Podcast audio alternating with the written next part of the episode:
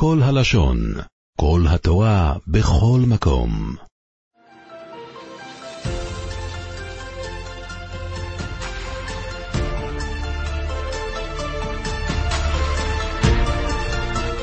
בשבת הזו קוראים פרשת אחרי מות וקדושים.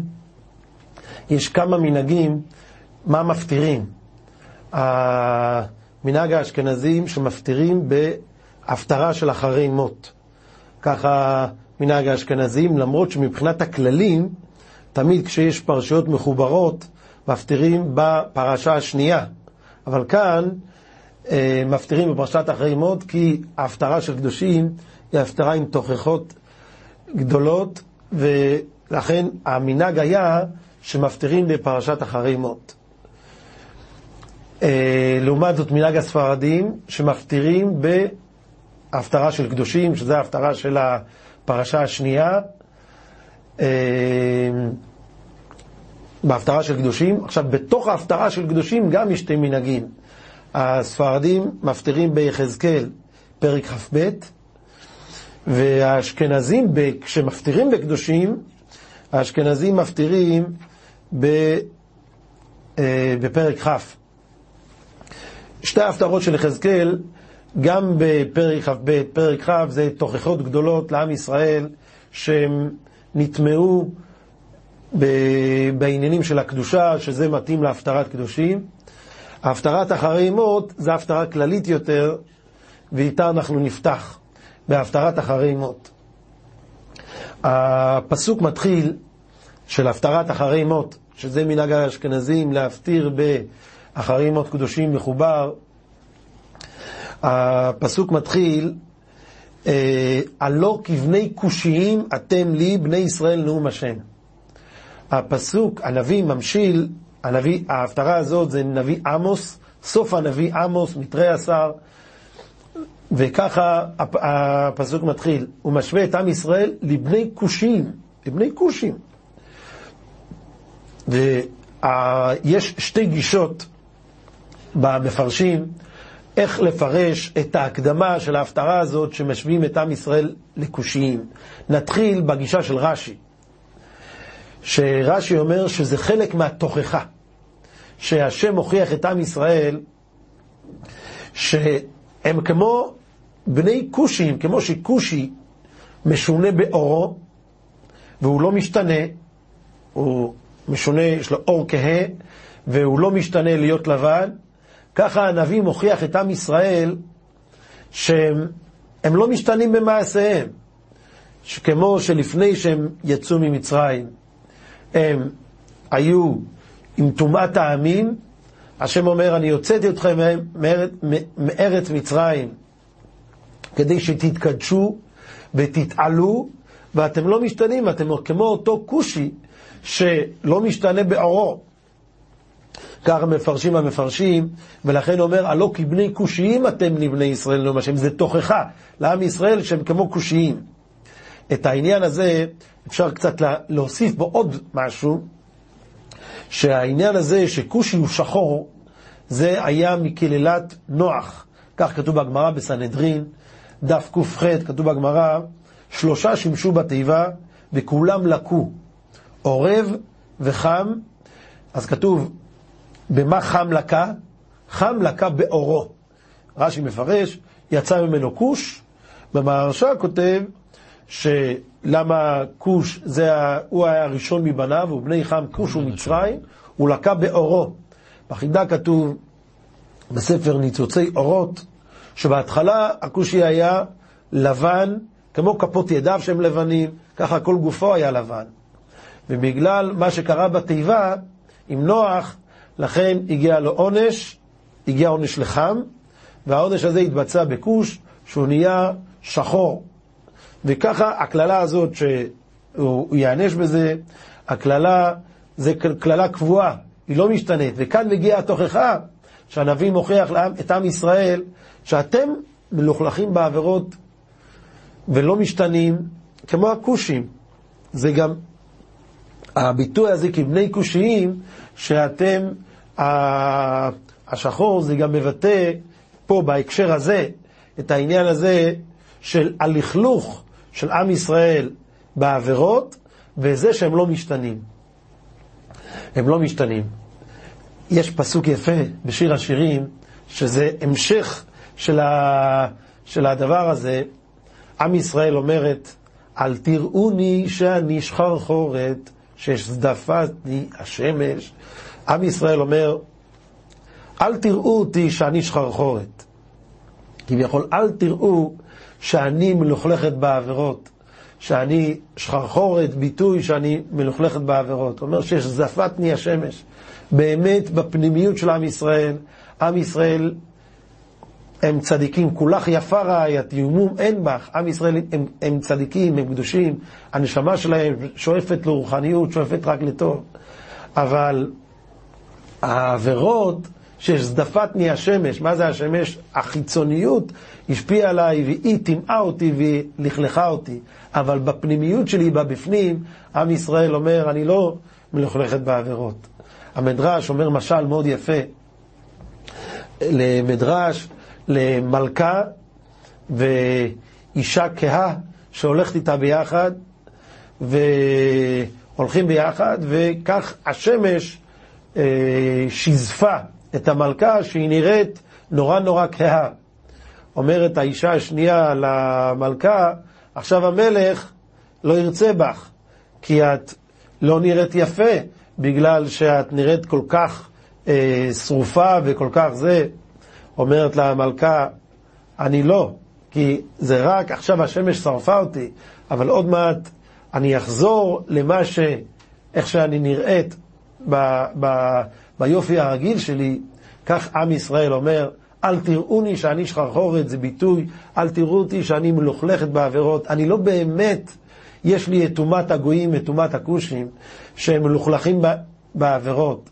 אלא שזפתני השמש, זה רק דברים חיצוניים שהשפיעו עליי, אני נגררתי אחריהם, אבל אני עתידה לחזור להשם, למלך, נקייה, כולך יפה רעייתי, ומום אין בך. זה דרכו של רש"י, שהתחילת התוכחה, תחילת ההפטרה זה תוכחה לעם ישראל, שהם מלוכלכים בעבירות, כמו כבני כושיים, שהם מלוכלכים בעבירות, והם לא משתנים. ולפי הדרך של רש"י, ההמשך, זה גם המשך של תוכחה. הלא את ישראל העליתי מארץ מצרים, ופלישתיים מכפתור וארם מקיר. התוכחה אומרת, השם אומר, העליתי את ישראל מארץ מצרים, העליתי את ישראל מארץ מצרים, העליתי את פלישתים מכפתור, ואת ארם מקיר. ו... ואני, הרצון של הקדוש ברוך הוא היה שעם ישראל יתעלה ויתקדש. זה היה הרצון של הקדוש ברוך הוא, והוא אומר, לא עשיתם את הרצון הזה. ו, ולכן השם אומר, בגלל זה הוא אומר שיהיה עונש. הנה עיני השם אלוקים בממלכה החטאה, והשמדתי אותה. השם אומר, אני אעניש את המלכות של עם ישראל, שהיא גררה את עם ישראל למקומות לא טובים. את המלכות אני אעניש. והשמדתי אותה מעל פני האדמה. את המלכות, שהייתה מלכות לא טובה, מלכות ישראל, שהיא גררה את עם ישראל מתקופת ירבעם בן נבט, שהוא עשה את העגלים, וגם אחר כך המלכים, חלקם היו לא טובים, ולכן השם אומר, אותם אני אעניש. אפס, כי לא אשמד אשמיד את בית יעקב נאום השם.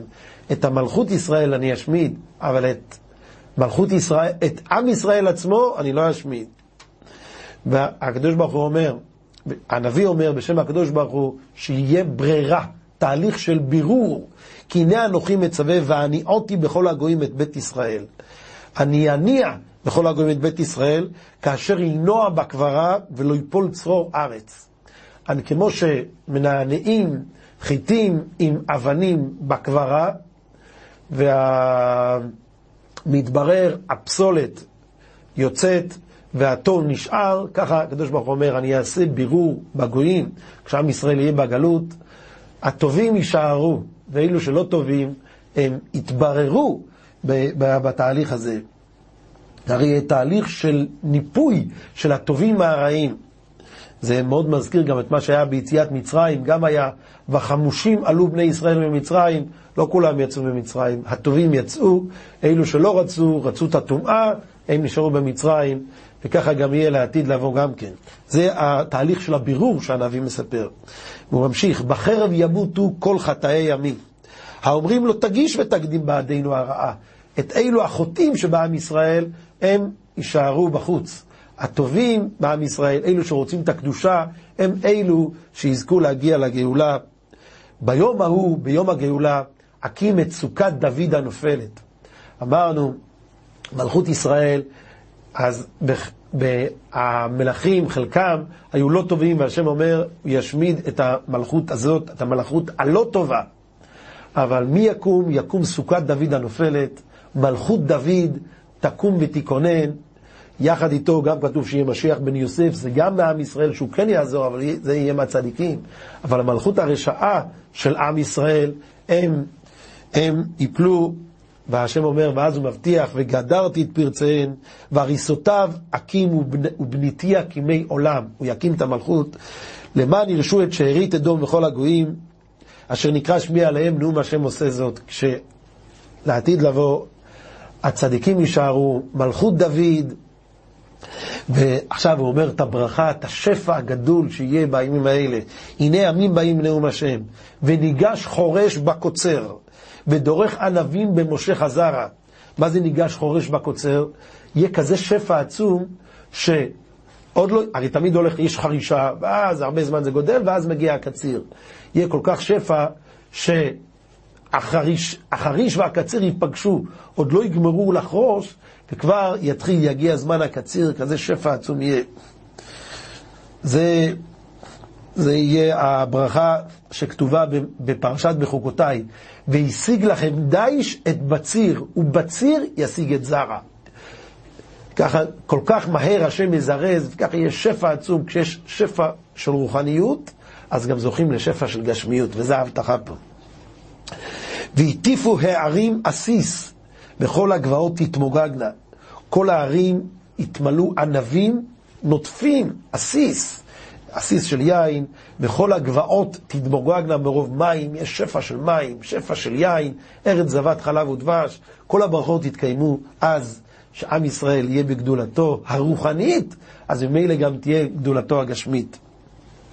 ושבתי את שבות עמי ישראל, ובנו ערים נשמות, ערים שוממות, וישבו, ונטו חרמים, ושתו את ינם, ועשו גנות, ואכלו את פריהם. ונטעתים על אדמתם, אני איתה אותם באדמתם, יעמדו שם בקביעות, ולא ינטשו עוד מעל אדמתם, אשר נתתי להם אמר השם אלוקיך. זה סוף ההפטרה. עכשיו, פירשנו את ההפטרה בדרכו של רש"י. נחזור לתחילת ההפטרה, הלא כבני קושיים לדרך שנייה. זה דרכו של המלבים. המלבים אומר, שהלא כבני קושיים זה לא תוכחה, אלא הפוך, זה שבח של עם ישראל, שהוא משבח אותם שהם כמו קושיים. השורש הפירוש הזה נמצא בגמרא, מסכת מועד קטן, דף ט"ז עמוד ב'. הגמרא אומרת על הפסוק בתהילים, פרק ז', יש פסוק שכתוב, שיגיון לדוד, אשר שר להשם על דברי חוש בן ימיני. אז הוא שר להשם שיר לכבוד על, uh, הפסוק אומר שזה על שאול המלך. שואלת הגמרא, וכי כוש שמו, והלא שאול שמו. אז למה אתה קורא לו כוש? למה קוראים לשאול בן ימיני, בשבט בנימין, קוראים לו כוש בן ימיני. למה קוראים לו כוש? הוא שאול. מתרצת הגמרא, אלא מה כושי משונה באורו, אף שאול משונה במעשיו. אומרים, שאול היה כזה צדיק, שהוא היה משונה, היה דרגה אחת מעל כולם, כמו שכושי משונה באורו. אז כאן, לפי הפירוש הזה של הגמרא, מסכת מועד קטן דף ט"ז, משתמשים בדוגמה הזאת להגיד כמה שאול היה צדיק ומיוחד ומשונה מכולם. כיוצא בדבר, הגמרא מביאה דוגמה נוספת על אה, ציפורה אשת משה. כתוב, על אודות האישה הכושית אשר לקח. אז שואלת הגמרא, וכי כושית שמה? למה קוראים לי ציפורה כושית? הרי היא לא הייתה כושית, אבל ציפ... ציפורה שמה, ממדיין, קוראים לה ציפורה. אלא מקושית משונה באורה, אף ציפורה משונה במעשה. הייתה גם כן ציפורה צדיקה כל כך, בדרגה שונה מכולם, לכן משווים אותה לכושית שהוא משונה. ואז, אם דוגמה שלישית, כתוב בפסוק, וישמע עבד מלך הכושי, וכי כושי שמו, אבל לא צדקיה שמו. לא היה מלך כושי לעם ישראל, קראו לו צדקיה בכלל. אז אומרים, אותו דבר, מה כושי משונה באורו, אף צדקיה משונה במעשיו. ואז מגיעים לדוגמה שלנו, של ההפטרה, הגמרא במסכת מאוד קטן מביאה את ההפטרה שלנו. כיוצא בדבר אתה אומר, והלא כבני כושיים אתם לבני ישראל. וכי כושים שמם, עם ישראל הם כושים? הם עם ישראל? לא קוראים להם, למה הנביא מכנה אותם הלא כבני כושיים? אלא מה כושי משונה באורו, אף ישראל משונים במעשיהם מכל האומות. לפי הפירוש של הגמרא, מסכת מאוד קטן, והמלבים פה מפרש את זה, אז הנביא מתחיל בשבח גדול לעם ישראל. הוא אומר, אתם משונים מכל האומות במעשיכם. כמו שכושי משונה באורו, אתם משונים לטובה מכל האומות. ועכשיו, ההמשך של, ה, של הפסוק, זה מתאים להתחלה לשבח. הלא את ישראל העליתי מארץ מצרים. ופלישתיים מכפתור וארם מקיר. אומר, אומר הקדוש ברוך הוא, הוצאתי את, את, את בני ישראל מארץ מצרים, הוצאתי את פלישתיים והגליתי אותם לכפתור, ו, וגם את ארם הוצאתי והגליתי, וכשהוצאתי אותם, האם, האם ניכר בהם שהם פלישתים? לא ניכר בהם. ברגע שהם הלכו למקום אחר, הם הלכו לאומות האחרות. הם, הם, הם התבוללו באומה השנייה, ולא נשאר מהם כלום. אבל עם ישראל, גם כשעם ישראל הולך לגלות, גם כשעם ישראל נמצא במקום אחר, תמיד עם ישראל שומר על ייחודו, שומר על קדושתו, שומר על גדולתו. זה מה שהנביא אומר. אתם משונים. בכל מקום שאתם נמצאים, אתם לא נהיים חלק מהמקום שאתם נמצאים. אתם לא צרפתים, ואתם לא אמריקאים, ואתם לא גרמנים, אתם עם ישראל בכל מקום. זה מה שהנביא משבח. אתם כמו כושים, משונים, לטובה, משונים במעשיהם. ככה עם ישראל תמיד שמר בכל המקומות, שמר על קדושתו, על ייחודו. כמו גם, אפילו במצרים כתוב, לא שינו שמם, לשונם ומלבושם. ויעבור יעקב שלם, שם לשון מלבוש. עם ישראל תמיד שומר על עצמו, זה על הדברים החיצוניים, אבל גם על הפנימיות. זה מה שהנביא אומר, תמיד אתם שומרים על קדושתכם בפנימיות. אתם לא הולכים כמו שהאומות האחרות, ברגע שהגליתי אותם, אז הם, הם הולכים ל... ל, ל הם, הם חלק מהמדינה השנייה. ההמשך גם כן, השם אומר, בגלל קדושת עם ישראל, הפנימיות הקדושה שלו והצדיקה שלו, הנה עיני השם אלוקים בממלכה החטאה והשמדתי אותה גם כשאתם חוטאים, כי יש מישהו שגרר אתכם. זה הממלכה החטאה שהם גררו אתכם לחטא. אבל עם ישראל בקדושתו הפנימית נשאר בצדקותו, ביופי האמיתי שלו. לכן השם אומר, אפס כי לא אשמד אשמיד את בית יעקב נאום השם. את עם ישראל, הקדוש והטהור בפנימיות שלו, הוא תמיד יישאר זך ונקי וקדוש. אני אשמיד את אלה שגררו אתכם למקומות הלא טובים. וגם ההמשך, כי הנה אנוכי מצווה ואני אותי בכל הגויים את בית ישראל, כאשר ינוע בקברה ולא יפול צרור ארץ. את הפסוק הזה, קודם פירשנו שהוא תוכחה, וזה יהיה תהליך של בירור של הצדיקים והרשעים. אבל יש מפרשים שלוקחים את הפסוק הזה בחלק משבח, שהשם אומר, זה שאני אפזר אתכם בכל האומות, שתצ... בגלל הכפרה שאתם תצטרכים בגלות, זה גם לטובתכם. שאז מה? גם כשהגויים ינסו להשמיד אתכם, וכמו מה שהיה לנו בדור האחרון, היטלר ניסה להשמיד את כל יהדות אירופה, הוא ניסה להשמיד, והוא השמיד מיליונים של יהודים. גם, אבל זה שעם ישראל התפזר בכל המקומות, גם אם הוא היה משמיד, הוא לא הצליח, השם הפר את עצתו, היה משמיד את כל יהדות אירופה, אבל היה באמריקה יהודים, היה ביהדות המזרח. השם אומר, זה שאני מפזר אתכם בכל האומות בזמן הגלות, שגם אם יקום איזה מלך רשע שינסה להשמיד אתכם, אבל תמיד, אם יהיה במקום אחד, השם מצמיח במקום אחר. ככה זה תמיד היה, ב, ב, ונמצא שהפיזור הזה הוא לטובתכם, לטובת עם ישראל, שגם שלא אחד מלבד עמד עלינו לכלותנו, אבל אז יקום הישועה ממקום אחר. הפסוק הזה, זה, זה, עכשיו נמשיך את הפסוק הבא. בחרב ימותו כל חטאי עמי, האומרים לא תגיש ותקדים, זה כמו שאמרנו קודם, החוטאים ימותו, אבל עם ישראל הצדיק, שבפנימיות הוא מחובר לקדושה, הוא יישאר והוא לא יושמד. ביום ההוא אקים את סיכת סוכת דוד הנופלת. קודם פירשנו פירוש אחד, שסוכת דוד הולך, שמלכות ישראל, המלכים הרשעים שם, הם יושמדו, אבל דוד המלך יקום, וזה סוכת דוד, מלכות דוד. יש פירוש נוסף. מה זה סוכת דוד הנופלת? יש פירוש שזה הולך על בית המקדש. אומרים, סוכת דוד הנופלת, שימו לב לשתי הדגשים שיש פה. דבר ראשון, סוכת דוד. אמרנו שתי פירושים מה זה סוכת דוד. פירוש אחד זה הולך על מלכות דוד, פירוש שני זה הולך על בית המקדש. למה קוראים לזה סוכה? בניין דוד. סוכה זה משהו, וגם למה קוראים לזה נופלת? היום אקים את סוכת דוד שלא קיימת, אני אקים אותה מחדש. אז אומרים, כך אומרים המפרשים, בכוונה משתמשים בביטוי הזה, סוכת דוד הנופלת. סוכה זה משהו שברגע אחד מקימים, להקים בניין זה לוקח הרבה זמן. צריך לעשות יסודות, אבל סוכה, זה בכמה דקות.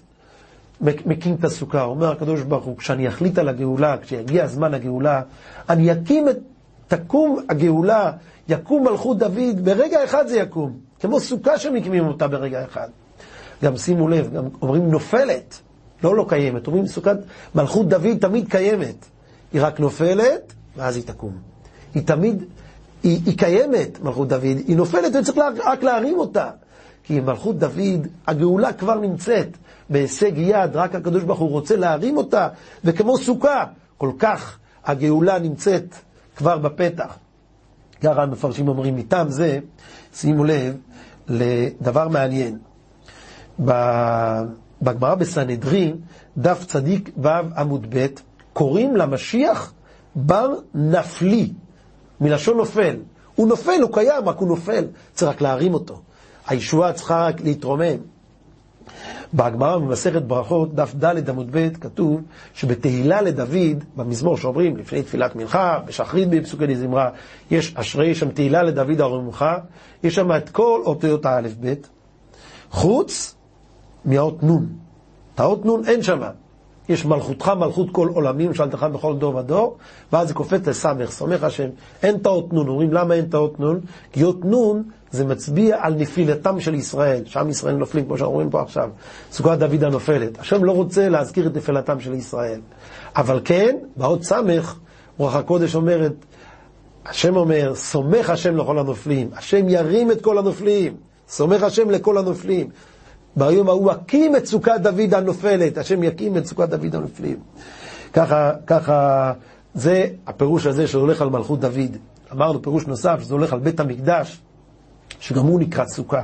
יש, כתוב במדרש, שוחר טוב פרק ע"ו, פרק ע"ו, על הפסוק, ויהי בשלם סוכו ומעונתו בציון.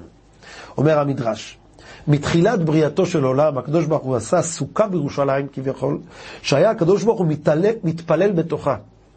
כביכול יש סוכה בירושלים שהקדוש ברוך הוא מתעלל, מתפלל בתוכה, ואומר, יהי רצון מלפניי שיהיו בניי עושים רצוני, כדי שלא אחריב את ביתי ומקדשי, שנאמר, ויהי בשלם סוכו ומעונתו בציון. השם מתפלל שבית המקדש יאריך עמים.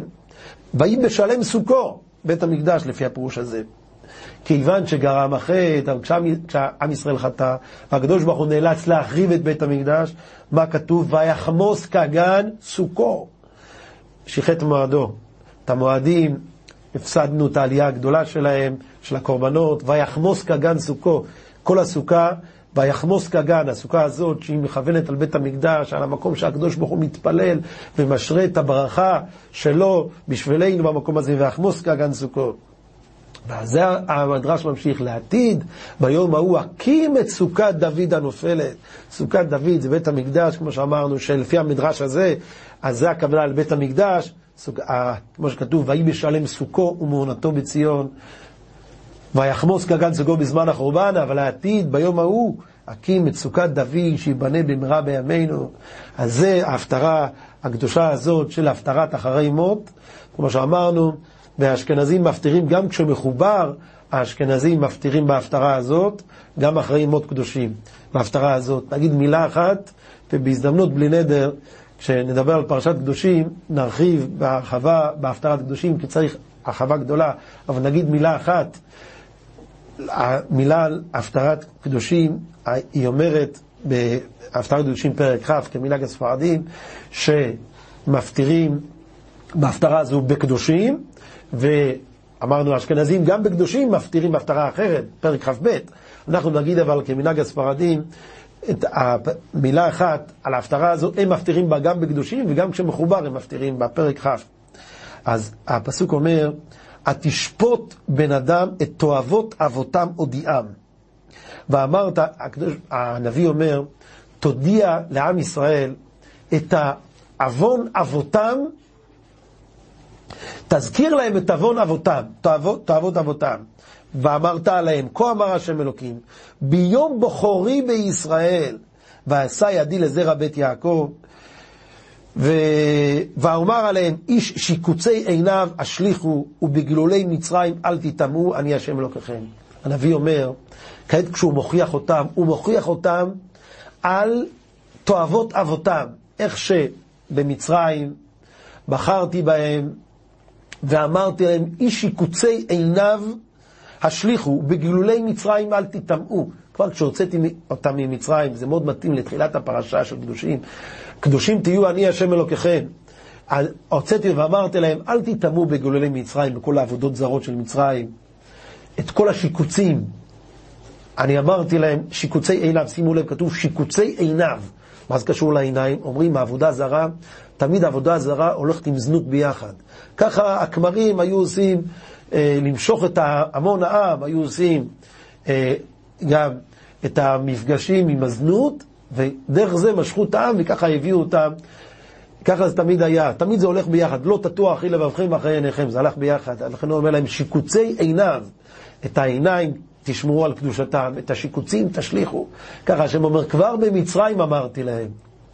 עכשיו, אז מדובר אחי 900 שנה, רבי יחזקאל מוכיח אותם. אז אומר רש"י, למה עכשיו נזכרים בכל הדברים שעם ישראל במצרים כבר ביקשתי מהם, ובדור המדבר, וכל זה, והם חטאו בעגל, הם לא הלכו בדרך בדיוק כמו שאמרתי. למה עכשיו להיזכר בזה? משהו שהיה אז. אז אומר רש"י, אומר רש"י, הייתה התוכחה הזאת, השנאה הזו, כבושה לפני המקום קרוב ל-900 שנה, משהיו ביציאת במצרים עד יחזקאל. והייתה אהבתו מחפה עליהם. ועל ידי שהיו עתה מרבים לפשוע, נתעוררה התוכחה הזאת, ועל זה נאמר, שנאה תעורר מדנים, ועל כל פשעים תכסה אהבה. אומר רש"י, כשיש, רש"י, הפסוק הזה, משל לבני זוג, אם יש בני זוג ויש ביניהם אהבה, אז גם אם כמה דברים, אחד התנהג לא בסדר, היא התנהגה לא בסדר, הוא התנהג לא, כשיש אהבה, על כל פשעים תכסה אהבה. אז הוא אומר, לא נורא, זה, כל פשעים תכסה אהבה. אבל ברגע שהם מתחילים, חס ושלום, חס ושלום, מתחילים לריב, אז פתאום הוא נזכר, אה, ככה אז, לפני, אה, כבר כשהתחתנו, את ככה כל הזמן, ככה פגעת בי, או הפוך, הוא אומר, היא אומרת, לא, כבר כשהתחתנו לא כיבדת אותי, אז מה עכשיו? כל כך הרבה זמן עבר מאז שהתחתנו, עכשיו אתה נזכר? כן. כי כשיש אהבה, על כל פשעים תכסה אהבה, אבל שנאה, כשמתחילים לריב, תעורר מדנים. היא מעוררת את המריבות, את הפגיעות. אז גם הנמשל הוא, ככה הנמשל שרש"י מביא לעם ישראל, שכשהיה אהבה בעם ישראל, בית המקדש היה קיים, עם ישראל עשו את המצוות, אז על כל פשעים תכסה אהבה, למרות שהיה לעם ישראל דברים שהם היו לא בסדר, אבל האהבה הזאת שעם ישראל אהב את הקדוש ברוך הוא, וכשעם ישראל אוהב ועושה את המצוות, הקדוש ברוך הוא משפיע עליהם אהבה חוזרת, וזו אהבה גדולה, אז הקדוש ברוך הוא מוחל. אבל עכשיו, שעם ישראל כל כך חטא, שנאה תעורר מדנים. היא מעוררת את כל התוכחות שהיה לעם ישראל כבר, תועבות אבותם הודיעם.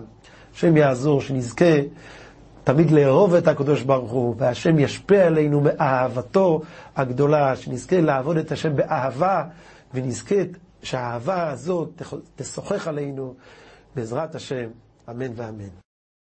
עולם שלם של תוכן מחכה לך בכל הלשון, 03 617 1111